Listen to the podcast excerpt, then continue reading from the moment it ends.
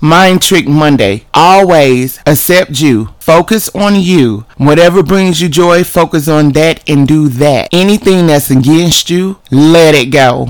And truly let it go. Meditate. Whenever you feel yourself pulling to the left, make sure you pull yourself to the right. Focus on what you are eternally.